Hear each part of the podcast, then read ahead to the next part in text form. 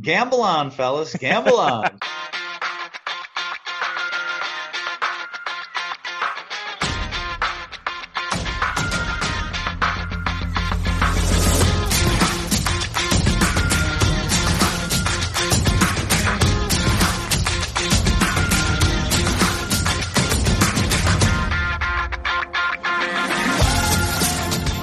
Welcome again to Gamble On, the weekly gambling podcast presented by USBets.com. I'm Eric Raskin, US Bets managing editor and media director, and I'm joined by my co-host, US Bets senior analyst Jeff Edelstein. And I am podcasting this week direct from America's gambling capital, Las Vegas. I'm staring out my window right now at Park MGM, uh, formerly Monte Carlo. Uh, I have a great view of MGM Grand from across the street, and I am happy to report there is no vomit or worse in my hotel room yet. Uh, Jeff, last week you asked me what's on my TV show Mount Rushmore. Uh, so here's a, a, Mount Rushmore question for you. What's the Mount Rushmore of Vegas movies?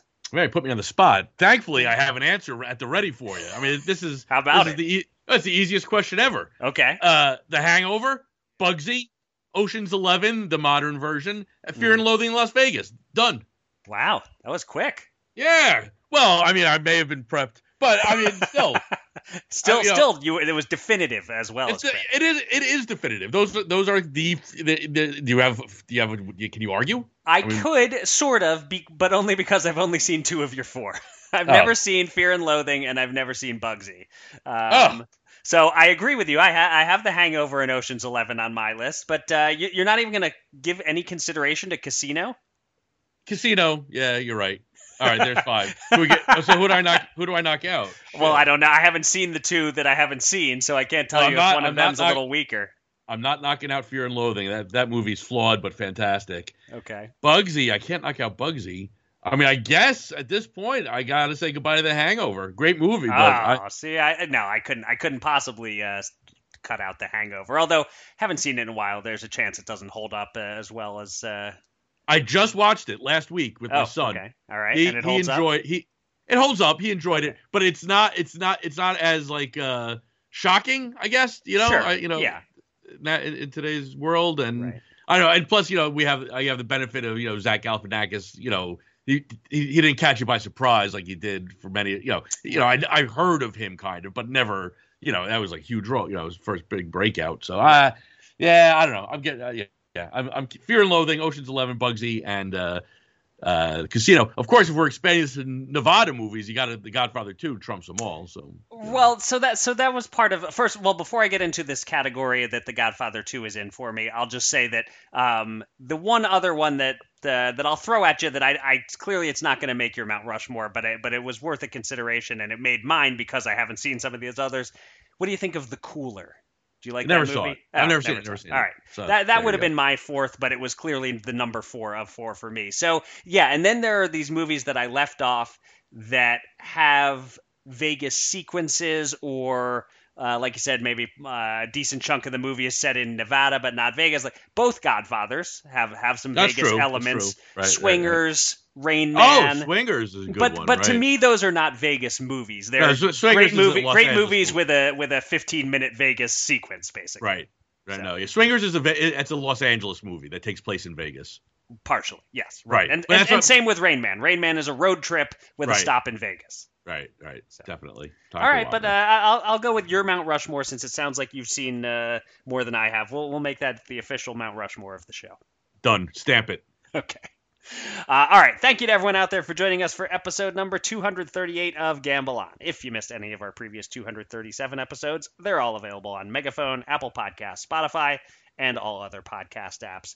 I'm too jet lagged this week to uh, come up with anything clever to say. I'm not, not, sure what that means. My excuse is every other week when I come up with something unclever to say, but uh, that's all I got this week. Jeff, no, uh, I, t- I tell the people about this week's yeah. guest. No, you're, you're, you're clever. Uh, yeah, coming up a little later in the show, we're joined by our boss, the most handsome, smartest, funniest guy I know, uh, Better Collective U.S. exec Adam Small. Uh, we're talking all things, you know, uh, you know, we're, we're near in five years post PASPA. We're going to talk some online casino stuff, but first. As always, Eric, plenty of news to discuss. Here's your Gamble On News of the Week an inside look at the biggest stories in the world of gambling.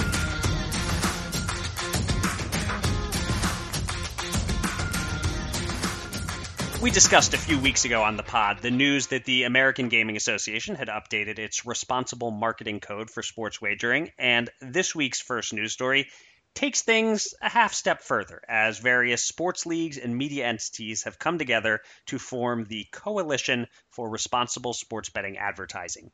The coalition includes all the major U.S. pro sports leagues, plus several next tier leagues like NASCAR and WNBA, as well as NBC and Fox. And they've established, quote, six core principles for advertising. Uh, those principles market to adults of legal betting age, don't promote irresponsible or excessive gambling, no misleading advertising, i.e., risk free terminology. Ads should be in good taste, which is, of course, very subjective, but okay. Publishers should have internal reviews of ads, and publishers should consider consumer complaints about the ads.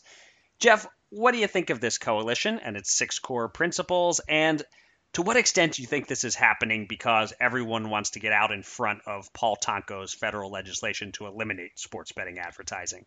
Yeah, I mean, like these six core principles are kind of like you know, no shit. I mean, it's like right. you know, they should have added a seventh. Let's make sure the sky remains blue. Uh, you know, these are all nice, and they, you know, it would have meant a lot more if they did this five years ago, probably. Right. Um, because yeah, this is obviously an attempt to get back out in front of the conversation. So it's good. I mean, but this is, you know, this kind of goes to show you like how bullshit all this shit is. Like, you know, Tonko throws legislation out. You know, the AGA throws their stuff out. Now the leagues are throwing their stuff out. It's all a bunch of, you know, talk, talk, talk, talk, talk. Means nothing. The, the, when will sports betting advertising start drying up after you know it's a business that's been around for 20 years and there's only like three guys left I, you know right. i don't know yes good good good for them good for the coalition I, I applaud them. It's a smart thing that they've done, but it's like okay, like let's you know let's not get too carried away. Like, you know, obviously they're doing this because the the the industry has been on the you know crap end of you know nonsense over the course of the last six months, right? Right. Yeah, ab- absolutely. It's it's definitely a reaction to the way the wind is blowing on that front. I mean, it's certainly a good thing to have yeah, a, it's good. A, it's you know, good. have this consortium of the most powerful leagues and networks all coming together and, and just basically saying at least we're working on this. We're taking it seriously. You know, we've said this before. Nobody seems remotely worried about Tonko's legislation passing, but no, you know, this makes it that much more remote. I guess that, that the industry at least now has this counter argument. Uh, hey, look, you don't you don't need to ban the ads. We're we're on top of it. We're addressing any issues you may have.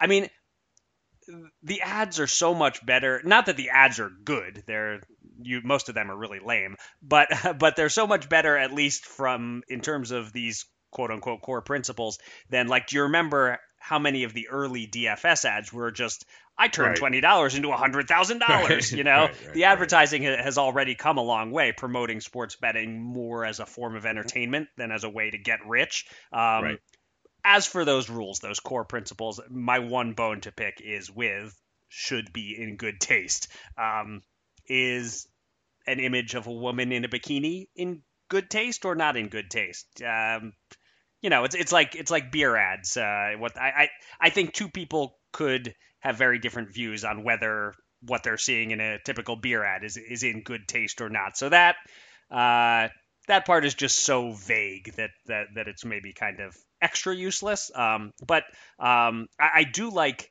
these principles spelling out that the network should review the ads and sort of seems to be saying like consider not running the ad if it's not meeting uh, with these principles. Uh, it's good to empower the network that way, I guess.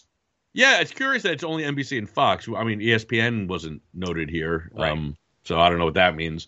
But uh, you know, but yeah, I mean, you know, this is, I, I guess, this is the industry trying to build its moat a little bit around. Right.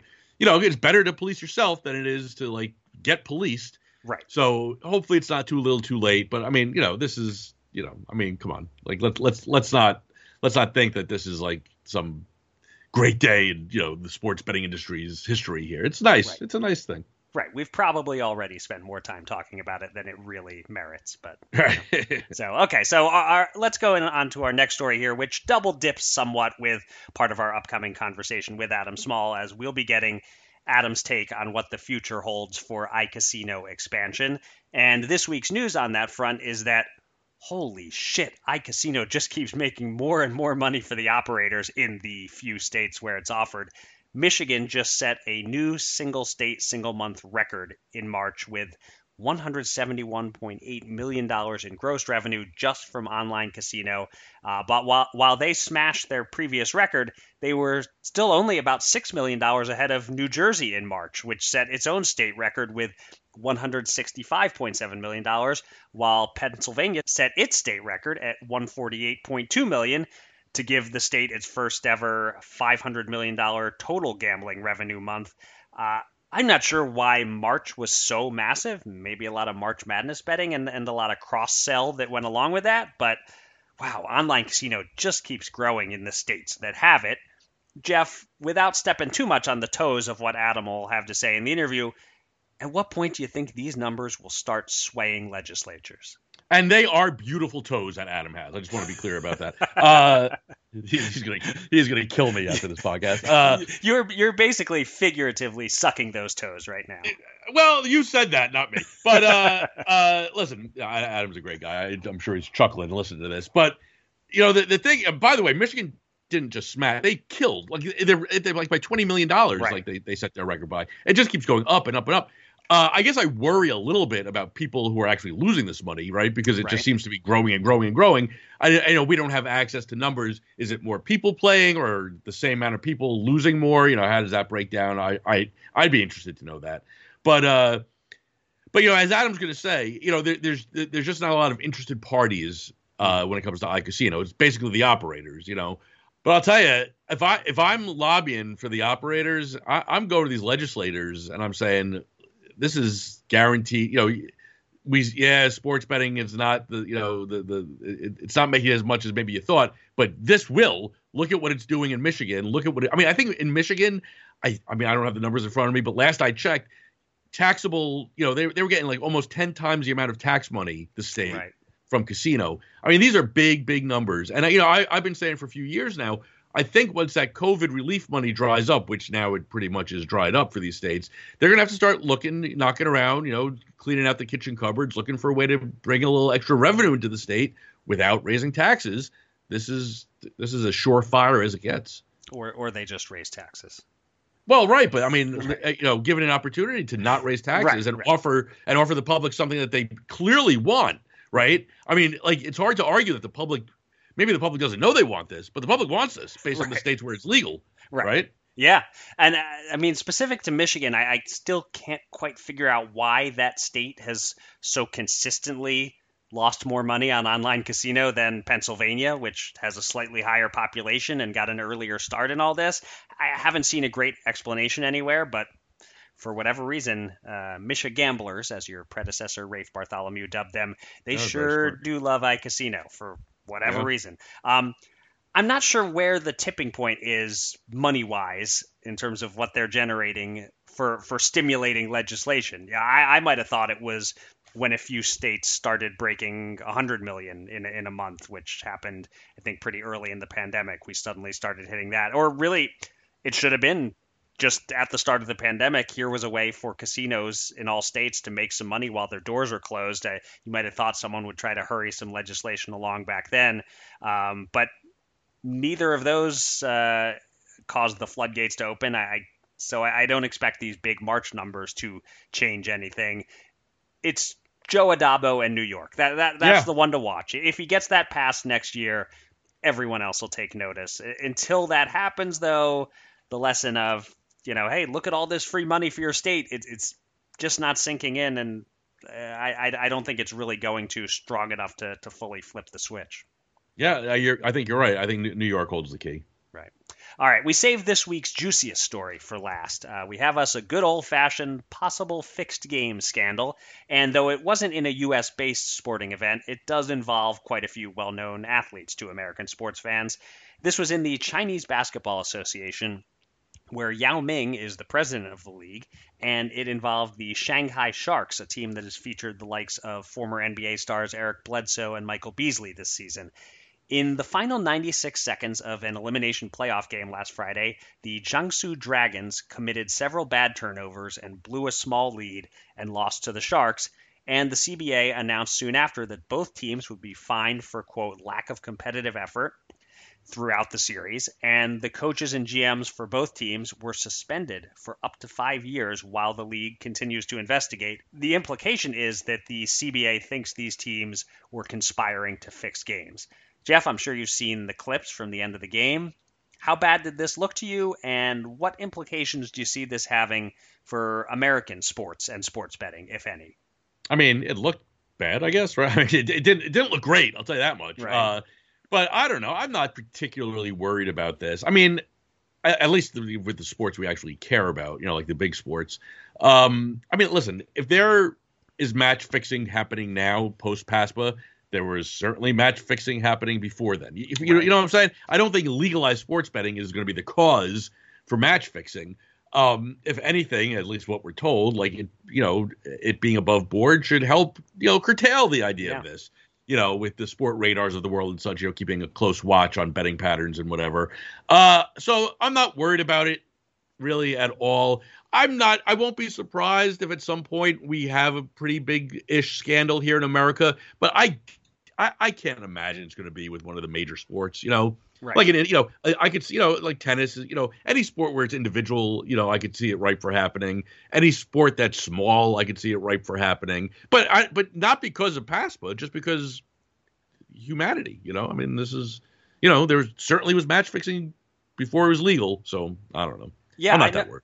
Yeah, I agree completely that if if anything, it should be less of a concern post PASPA. That I mean, this is part of why you regulate this stuff. If a bookie is getting to players, it can be harder to trace. If someone making big bets on a regulated site is in cahoots with players, flags will go up. U.S. Integrity gets a call and looks into it. Um, I'll note that that that tanking and fixing are two different things, uh, but they've kind of been discussed alongside each other in stories about this. But if this is anything, it, certainly feels like fixing. Um, this isn't like the Mavericks basically throwing a game late in the season to improve their draft stock. That was to tank. The there was uh, talk of the Sharks tanking an earlier playoff game because of some possible upside of them letting that series go more games so that they get a suspended Bledsoe back earlier in the next series. Um, on the surface, I, I don't see any tanking upside to losing an elimination game in the playoffs.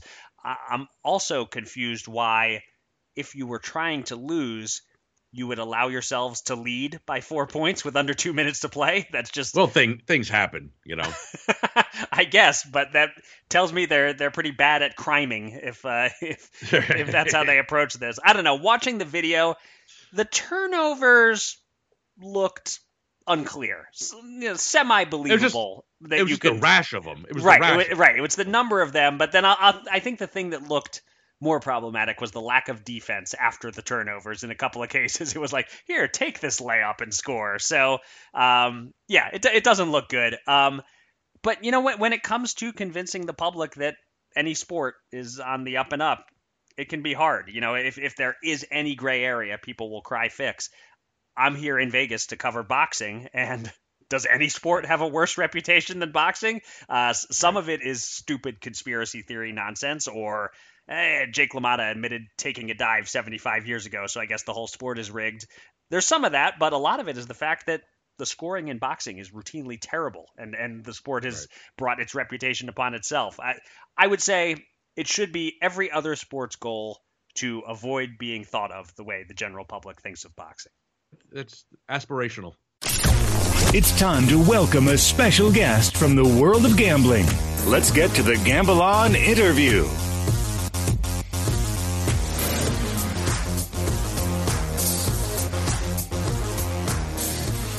There are probably only three people in the world who care about who holds the record for most guest appearances on Gamble On me, Adam Small, and Dan Bach.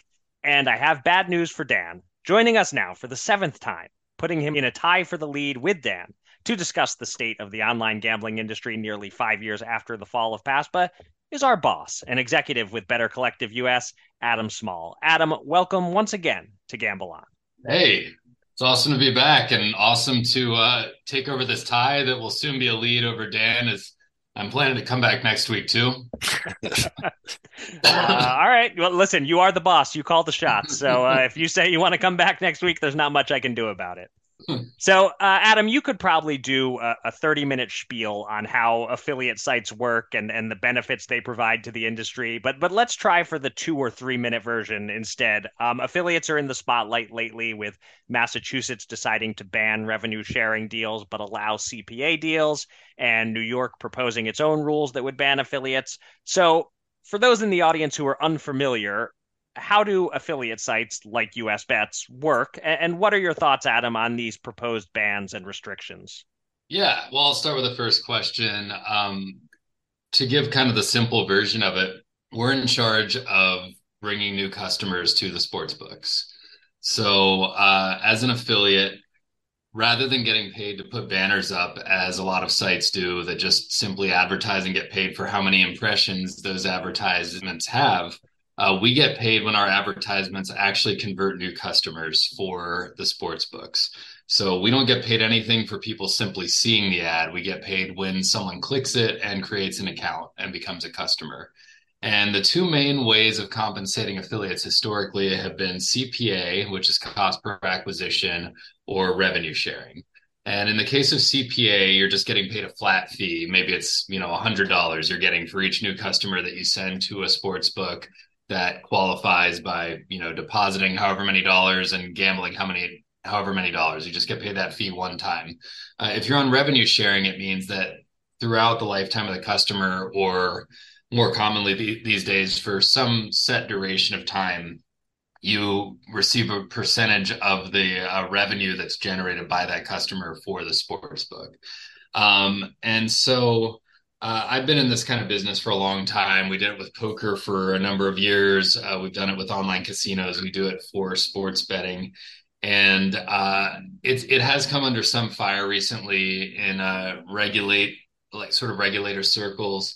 I don't believe it's come under fire for any of the reasons that I would consider really concerning reasons for the industry. Uh, there have been a lot of issues historically with affiliates particularly in un- unregulated markets, using unscrupulous tactics to draw in customers, uh, advertising to underage gamblers, advertising to at risk problem gamblers, uh, providing misleading or flat out false information, and so on. Uh, a lot of that stuff's gone on historically, but it's really not happening much or at all in regulated markets. For the most part, affiliates are pretty heavily regulated. Uh, they're regulated both by the regulators themselves and the operators who have guidelines that they need to adhere to. Um, and there are very few partners to work with. So it's not like uh, there's some fringe sports book where you can get away with everything or some fringe affiliate, um, wh- which would have been the case in less regulated times. So I think a lot of this concern is misplaced, but you know, here we are. So it's so it's mostly you think a matter of just getting the regulators educated that some of them are, are, some of these regulators are are new to this industry don't understand how it works and just with a little bit of education and information these are not going to turn into significant problems for affiliates I think that's I think that's probably right, but it doesn't mean that none of these regulations are going to pass. I mean, it might just be that some states decide they're going to ban affiliate marketing for whatever reason, and you know we'll have to use companies like us will have to use a different model to uh, to work with our sportsbook partners. Um, but I don't believe that it, it's solving a real problem in this case. I think that they're they're probably conflating issues that have happened in offshore markets and unregulated markets with uh, what's going on in in uh, U.S. regulated markets. And without without going too far down the sort of conspiracy theory path, I wouldn't be at all surprised if certain operators are involved in pushing narratives with regulators that either de- deflect blame for themselves uh, for issues they've had, or even just you know that they view as potentially advent- advantaging themselves versus the com- competition by getting affiliates out of the way that you know they're having a harder time being successful with than other operators. So um, it's it's always really hard to tell who's exactly got their hands in something, but I don't think the regulators got these ideas out of nowhere like someone came to them and said these affiliates are a problem and look at all this stuff and and you know that's how we got where we are now yeah adam i want to talk about uh, iCasino for a minute uh I'm surprised, frankly, that only a handful of states, six by my count, have legalized iCasino. Clearly, the operators would want iCasino as, as any, anywhere it's legal. It's clearly making a lot more money than sportsbook operations. What? Why do you think there's been a delay uh, in other states get on board on this? What do you think is going to push it forward? Uh, do you think New York eventually legalizing it is going to be like the uh, you know the tipping point? It's a question I get a lot, and it's something I think about a lot. Uh, clearly, iGaming or iCasino is an important product for uh, toward the end of the operators getting profitable.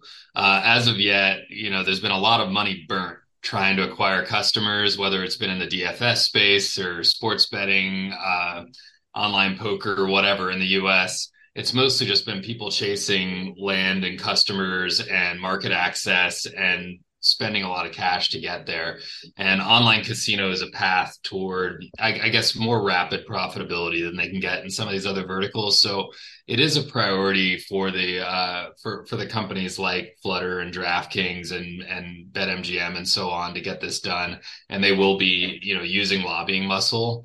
But um, I think you're gonna you're gonna run into issues with sort of fewer kind of general stakeholders being interested in it and that making it a little bit of a steeper climb to get there. Like with sports betting, even though, you know, the NFL and all those guys sort of officially were against it, you know that they knew that they were actually going to make more money and up viewership by getting these things done.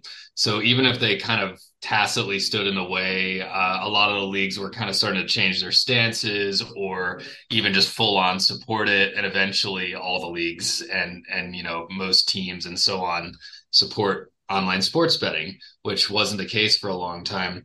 Uh, with online casino, they have less of a reason to care like they don't really care if uh, DraftKings is profitable or whatever. They just care that they keep on doing what they're doing and spending their money. Um, it's not it, it's not something that really benefits other stakeholders around the space nearly as much as online sports betting kind of benefits a broad range of people. So it is tougher to um, kind of get institutional support.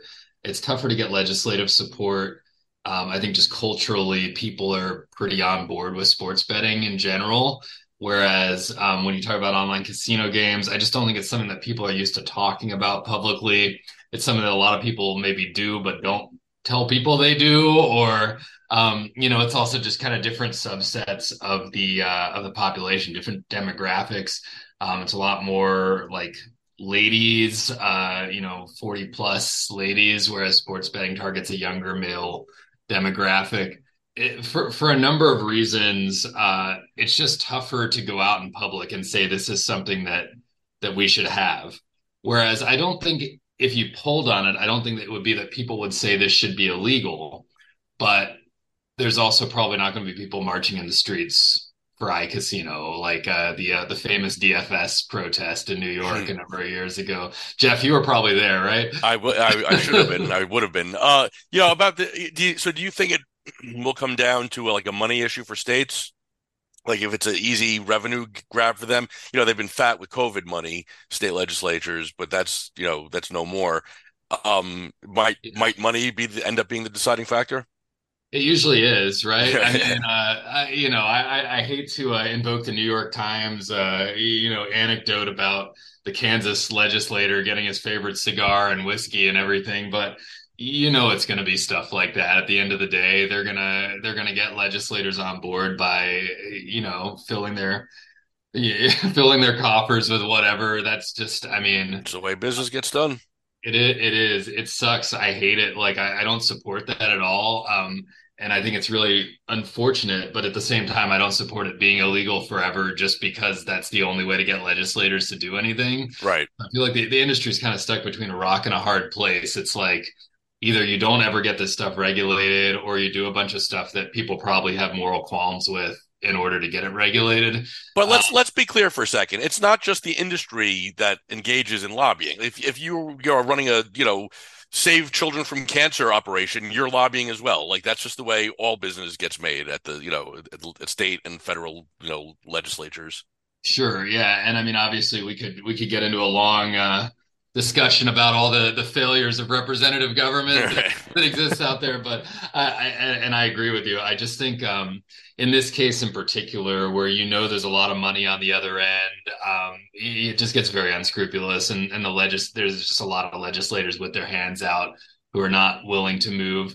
And I, I get the feeling that most most legislators are not like this. Most of them just want to get stuff done and do good but you know the people that end up in these positions of committee chair or whatever else the ones that are actually able to get these bills pushed through typically uh, want a lot in exchange for whatever they're able to do. So um, it's tough. I mean new york uh, amazingly got sports betting through uh, you know a couple whenever it was a year and a half or so ago but I mean, that was years and years of speculation over online poker in New York, or sometimes it would pass one house but not the other, and it all felt like strangely orchestrated. Like eh, you know, they just they wanted the lobbying dollars to keep flowing in. They weren't ready to make a move, and then they would appear like they get really close, and then the next year would be like, "Well, we got so close last year, we just need a little more money to get there this year," and uh, it just seems like, especially in these bigger states, the bigger the state, the more money on the line, the more people with their hands out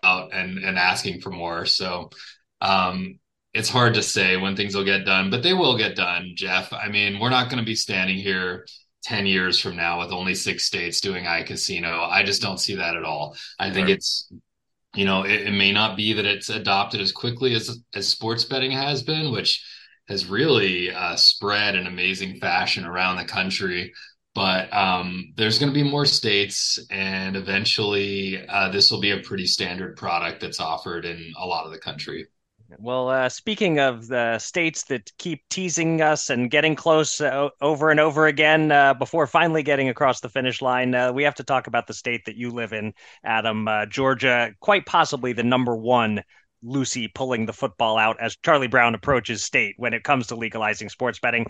How frustrating has this been for you as a Georgian? And uh, what year would you predict the state will finally figure this out and get something done? It's really disappointing, and um, I'll tell you why. Uh, I'm, I guess I'm plugged in with certain people on the ground here. I'm very friendly with the guys who run PrizePicks, which is based in Atlanta and well connected with the sports teams around here.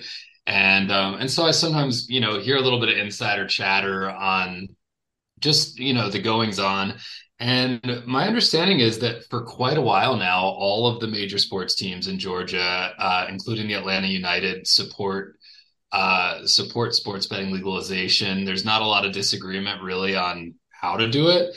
Uh, obviously there might be minor disagreements but nothing that would be like holding it up the way you know tribes and card rooms and all that have, have gone at each other in california um, and it's really just become a matter of almost kind of traditional politics. Like you have uh, a state that has an urban center that makes up, you know, a huge amount of the population of the state but uh, the the state legislature and and uh, capital are pretty much run by uh, the rural parts of the state and and people who represent those parts of the state, and because of that, a lot of you know major political decisions turn into these battles between these two contingents the people representing the urban and suburban versus the people representing the rural parts of the state um, I'm sure this is like a familiar thing living in Pennsylvania. I mean, like there's a lot of that happening up there as well. So you end up in a situation where um, you know you've got to convince people who have certain convictions about religion and morality and so on that that you know this is an acceptable activity and i really think it's as, as simple as that i think texas is in many ways in the same position, um, probably with like less demographic advantages than Georgia has towards getting this done, where you just um, you just don't have enough people in the legislature who actually support the activity. It's it's really as simple as that. I, I don't think it's it's about like you know stakeholders getting what they want or anything. Um, so I think it'll happen eventually. Um, there's just going to be fewer and fewer reasons for it not to happen here, but um, it, it has been frustrating. I mean, I, I've sometimes like you guys live in gambling states, you know, I sometimes have mixed feelings like would I gamble a lot more? Would that be good? I don't know, but um, you know, I also like feel weird when I like, you know, I've always got to call someone else to you know, definitely not have them place bets for me in other states or anything. Um, so anyway, uh, because I would never do that. But uh, yeah, I mean, it, it just it, it, seems silly. I, I, I guess you asked for a year.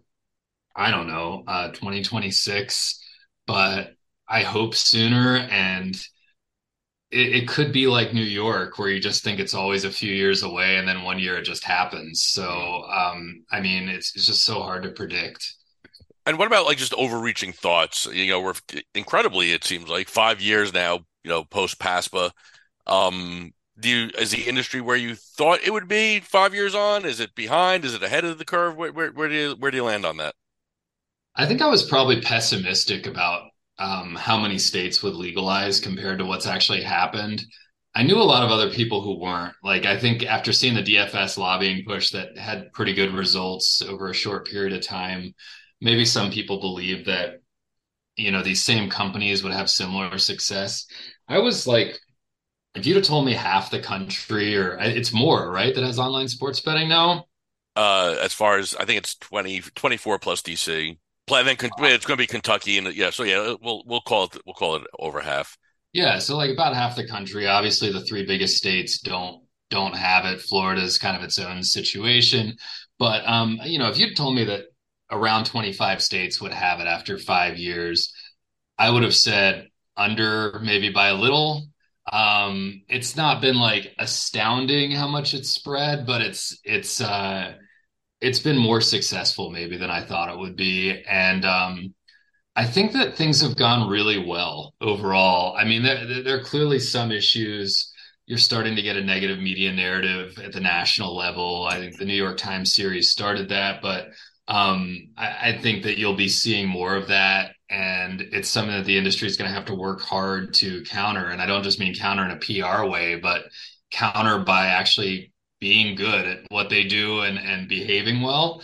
And um, I think that you know it's it's it's gone reasonably well. There haven't been major, terrible, high profile problem gambling issues that I know of. I mean, if the Calvin Ridley thing is the worst thing that's happened, that's not that bad. I mean, the guy the guy gambled a relatively small amount of money, got caught, got in pretty serious trouble for it, and I think that's kind of what's supposed to happen, right? right when someone right. does this. Um, I mean, there there hasn't been like a w- widespread, you know, issue with players gambling or anything like that.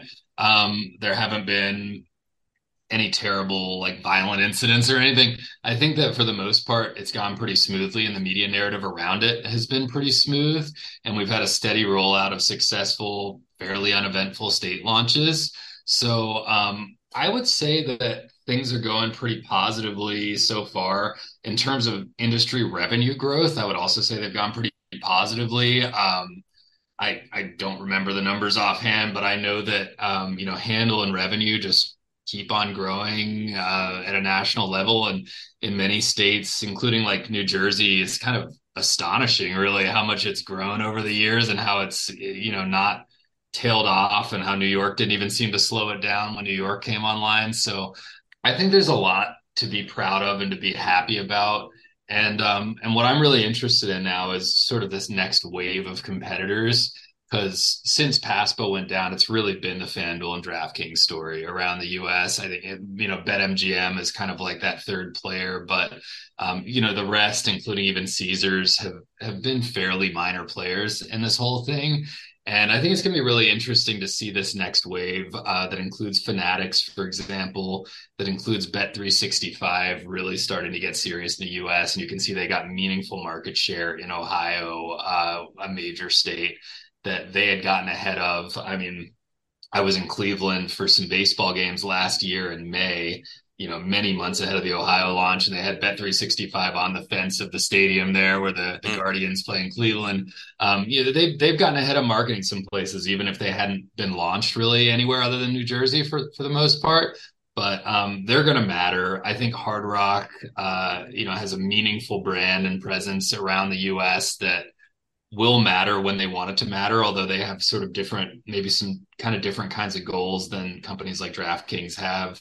Um, but uh, I think overall, you're just going to see that there's some some weaker competitors that continue to disappear from the U.S. market or fade away. Um, some of these some of these companies, I don't know. I don't want to like name names negatively, but I just I think that um, it's clear that some companies that have tried just haven't gotten there in terms of getting the kind of market share that could make them profitable. And so it'll be really interesting to see as some of those guys just decide it's not worth continuing to spend money to be in the US. I think Unibet already came out and said they're just going to focus on casino, not sports betting for the most part. Um, you might see more of that. You might see more of just some of these smaller companies, these also rans just deciding it's not worth it because market access is such a such a hump to get over in the US. And uh, you know, it will we'll kind of see some new competitors coming in, and it's going to be a different game. And and I don't think uh, you didn't ask for predictions, but I'll put it out there.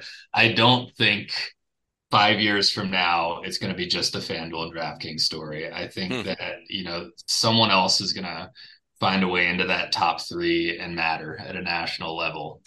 All right. Well, you heard it here first. That's right. All right. So so yep. we'll, we'll, we'll pencil you in for another appearance in five years to confirm uh, five, yeah. what you just said. But also but also maybe we'll have you back on uh, next week as you had hoped to talk to, to do a solid fifteen or twenty minutes on the failures of representative government. Uh, we'll we'll dive yes. deeper into that next week. That that and just political podcast. Yeah. So maybe he'll announce his intentions to to run for benign dictator. You got my vote.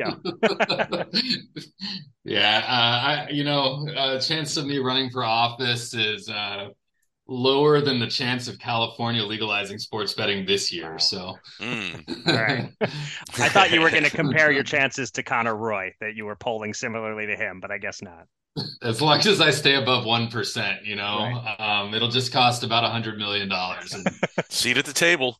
yeah well, we're always happy to uh, have you pull up a seat at our table, Adam. Uh, thanks for for joining us again on Gamble On. It's been awesome. Thanks. Two men. Two men. Ten thousand dollars. Will they run it up or blow it all? It's time to check in on the Gamble On bankroll.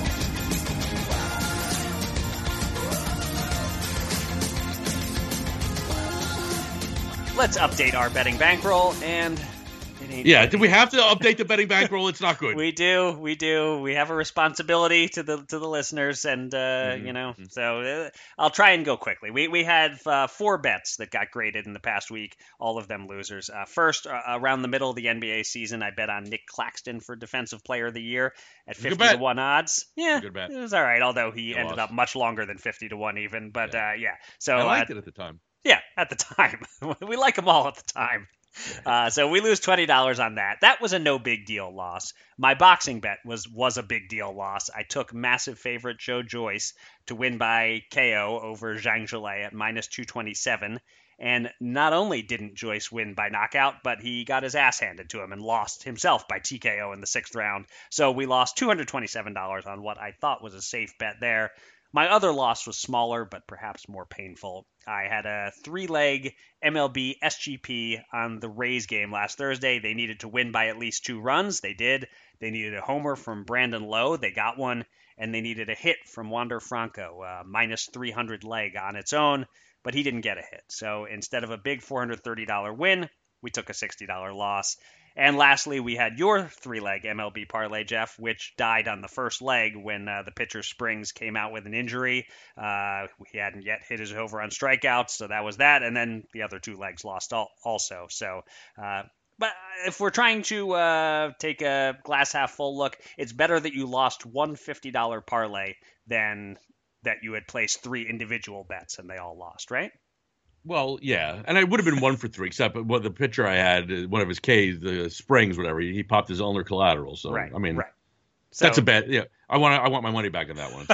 yes, you should be complaining. Don't, but please, sportsbook, ignore the other two legs. Um, yeah, yeah, yeah. so uh, all in all, a terrible week for us. Uh, looking at our futures, uh, I don't know, most of them aren't too promising. We really could use the Kings holding on to beat the Warriors, but uh, I, I, don't want to jinx that promising start. Uh, for the week, we lost three hundred fifty-seven dollars. We're now down by two thousand four hundred and one dollars. We also have $1,765 on hold in futures bets, so that leaves us with $5,834 available to bet with this week. And you're up first, Jeff. Yeah, I've been going a little crazy. Uh, it's time to reel it in. Uh, simple. Give me. I wish I bet this earlier when it was seven and a half, but I'll take the Kings getting five and a half points at Golden State tonight. 110 to win 100. I, I, I mean, are, when when did, when do the Kings get respect as being just simply a better team? I, I, I don't get it. I, I don't understand. especially with Draymond Green suspended. That Yeah, uh, I mean, I, I don't get it. I. I really, it seems like I, it started. It opened at seven and a half. It's been bet down to five and a half, but still, I mean, oh, seven and a half to me was no. I mean, I would, eh, wish I saw it then, but whatever. whatever. One ten to win hundred. There you go. all right. I'm Um, reeling it in. Yes, uh, I I have a bad feeling you're going to be unreeling it by your next bet, but we'll see. we'll No, see. I'm not. Oh, I won't. Oh, this this week you're fully reeled in. Huh? Fully reeled in. Fully right. reeled. Okay. Um, as long as I'm in Vegas to cover boxing this week, I'll go with all boxing wagers for the bankroll. I did really want to bet Damar Hamlin for comeback player of the year, but I waited too long, and he's like minus 650 now. Uh, and uh, I, I didn't really have time this week uh, with all the traveling to think about any other sports, so I'm just sticking with boxing. And I'll start with the main event Saturday, a fight uh, apparently, according to something I read, second only to the Super Bowl for average ticket prices among all sporting events so far in 2023.